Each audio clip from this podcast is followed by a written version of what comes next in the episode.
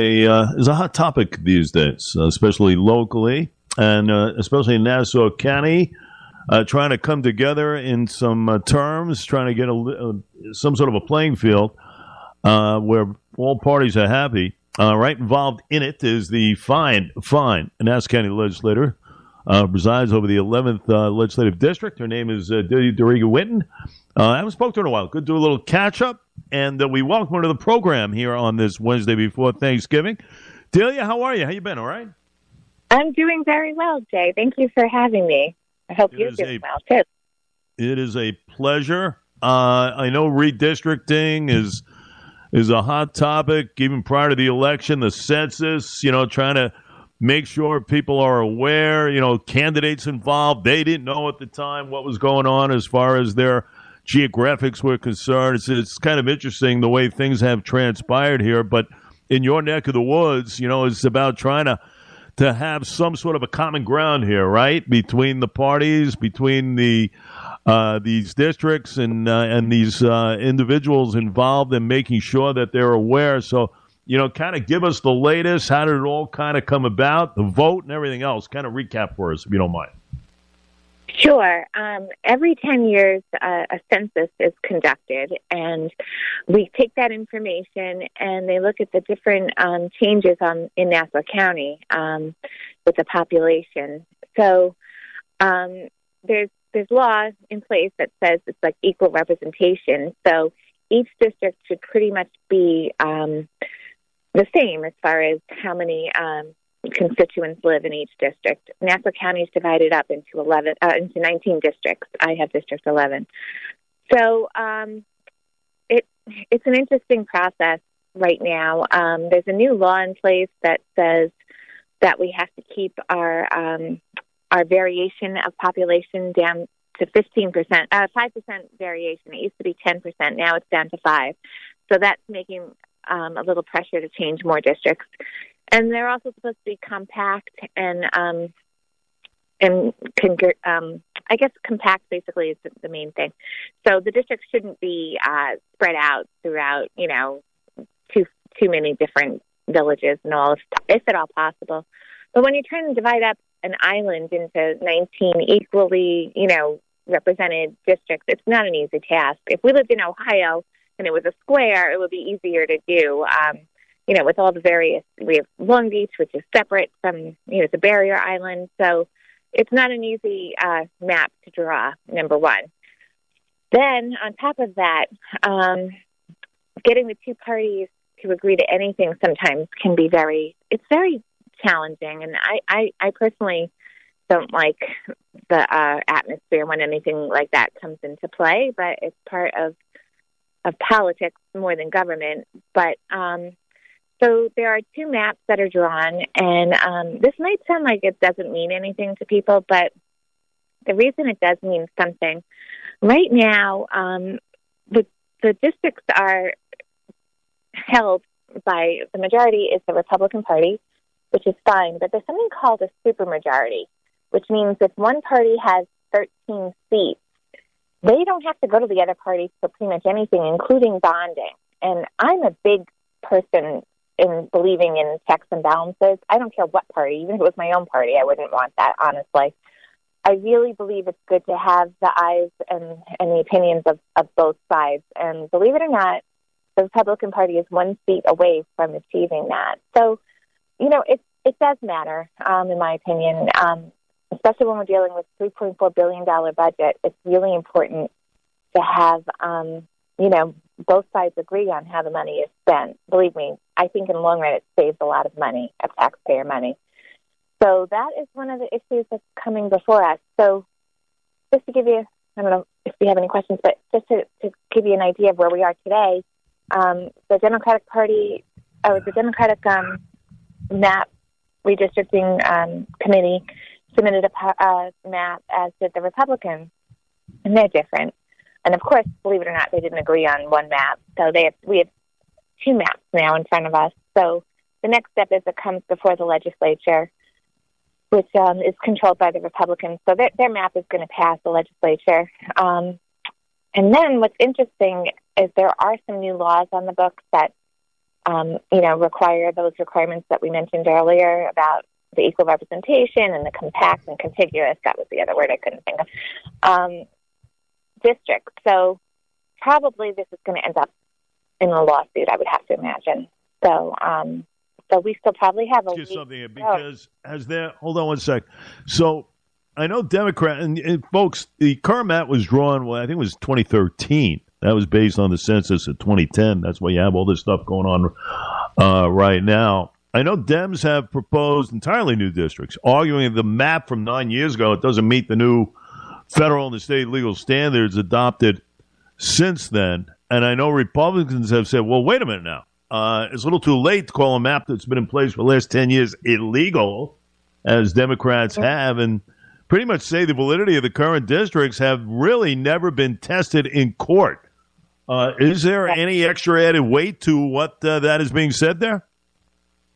Well, you know, I'm at the point right now where we'll have to see what the courts do. You can't you can't anticipate what courts are going to do. The fact that it's been in existence for ten years, I would say, probably does help their case. But the laws have changed, so there's a couple there's a couple of things um, that are pretty involved. For instance, um, part of the new New York State Voters Voters Right Act is that um, it requires a certain number of minority districts, meaning the districts would um, most likely be represented, um, you know, by the person that the minority community would wish to have represent them. That's in, itself, in my opinion, kind of a vague statement. But anyway, so so so having um, we had to get the population of, of the minorities in, in Nassau County to make the districts. So there's a question as to whether or not uh, the Republican map um, meets that new requirement also. So, so you know what, Jay? Like, I really, yes, as a as a candidate, this is stressful time because you don't know what your district is going to be. you know, when you have an election year coming up, and um, so I'm at the point right now where we'll just have to see what happens. Um, you know, I know this the Republican map will pass. It is very similar to what we have now, and um, we'll have to see what the courts do. Um, you have to. I have no control of it, so I'm just we'll leave it up. I could see arguments to both sides, and um, you know, judges are judges. They they you can't always predict at all what's going to happen. I mean, and no then, question. Uh, Delia DeRiggi Whitton with us, a legislator at the 11th.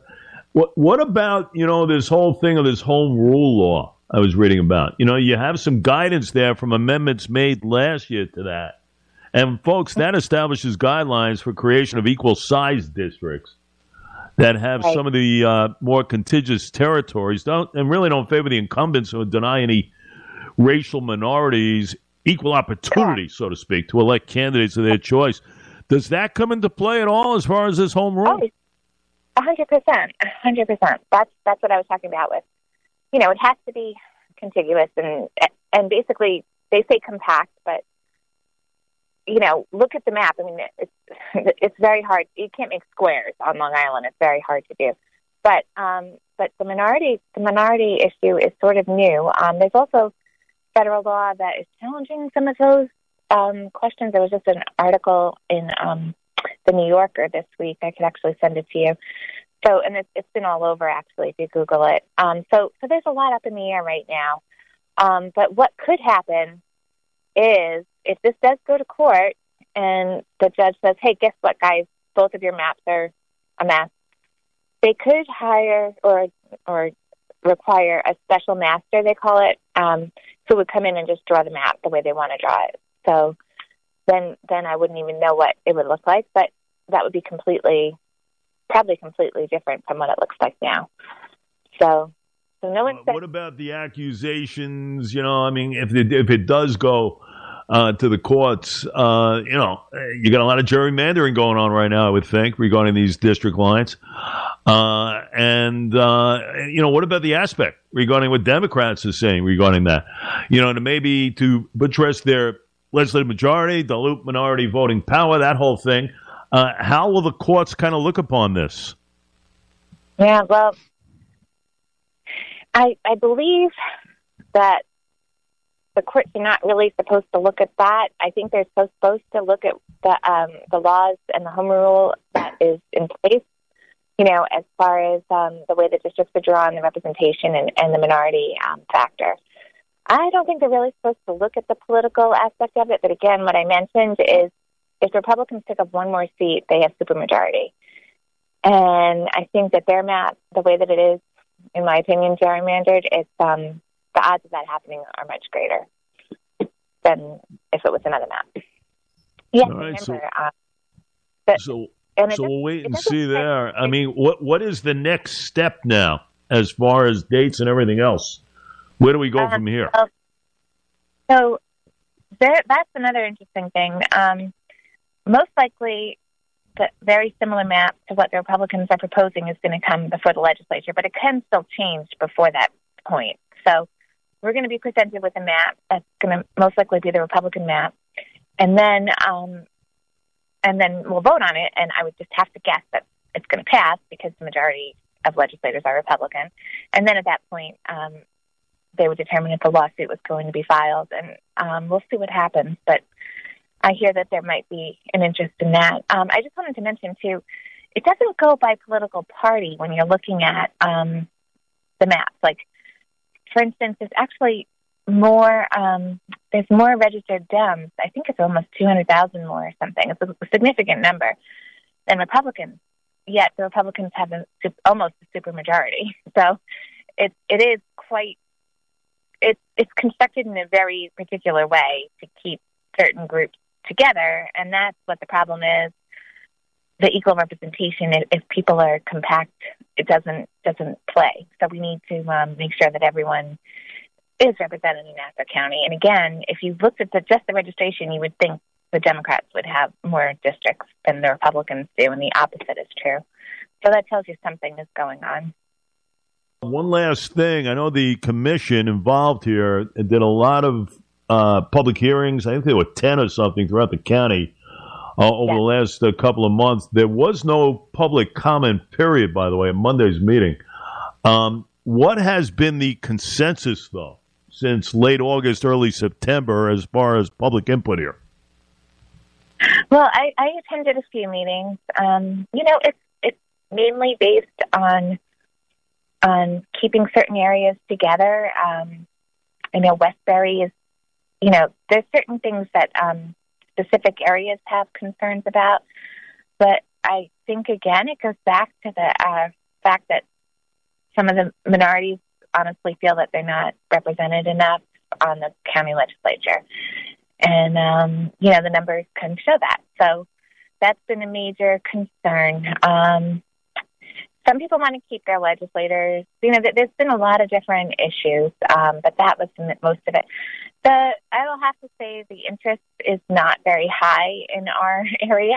like, I think in the total we had like 200 people show up out of like 10 meetings, but but um, the thing I really look at is is money and again, I think it's so important to, to not have one party, Democrat or Republican, be supermajority. Because again, you can vote on a budget, you can vote on contracts, you can vote on whatever you want, you know, and pay for it without having the other side look at it. And that honestly makes me very nervous. We remember we went through all that time with corruption and everything, and things did not end well for a lot of people. I don't want to go back to that time. You know, I, not that they would necessarily. I'm not saying that they would, but the less checks and balances you have in place, the, the more opportunity for that. So, again, regardless of the party, I think it's something people should be paying attention to because we don't want a supermajority for either party. Another biggest thing here is, you know, this is there seems to be such division involved here.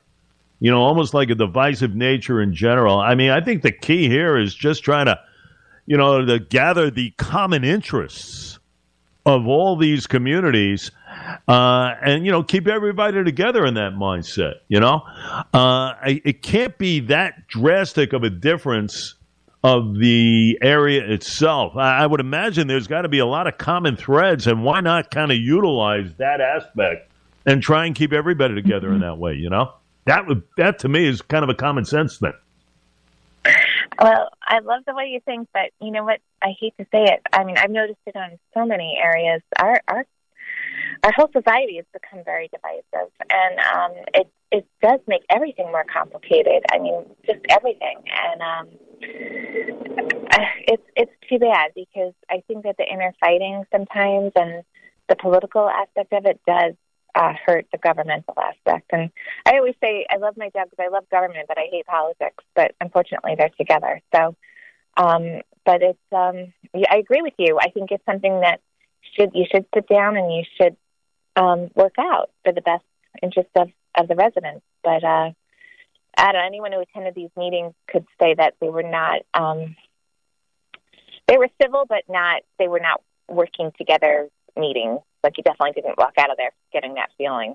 So, um, so, but again, I agree with you on many aspects, there. That it's time to real. People don't want inner fighting. They just want they just want their government to work, and they want things projects to get done, and they want money to be careful. You know, people to be careful with money. They don't they don't want this fighting, but unfortunately, this is part of it. So. The process, without question. But listen, before we let you go, I haven't spoken to you in a while, so uh, give me uh, a quick assessment. You're always uh, very candid uh, in your thoughts. Um, a quick assessment uh, regarding the leader of the county, uh, that being Bruce Blakeman, since taking the reins back in January. How is he? and listen, you know, it, it's been a little bit quiet, pandemic over and whatnot. Things are back up to speed. That's a good thing uh, in his quarter in his corner. Uh, other than what the predecessor and uh, Laura Curran had to certainly uh, undergo and whatnot. But g- give me a quick uh, DeRiggi Whitton assessment as far as leadership in the county right now. Well, I don't know him that well. I can't figure him out completely yet. Um, he came into a very good um, situation that the money that the county has available is, is, is amazing. It's in very good shape, honestly. Two things that are making me worry. Number one, we got the opioid settlement, which I'd love to talk to you further about. Right now, we have over $70 million sitting in an account. He's given out, I believe, 2 million to date. Um, and all the rest of this money is sitting there. And um, he says he has a plan over four years, but I say we get this money out as soon as possible. This is such a crisis that we're in. There are so many agencies that could really do so much work with this with this money.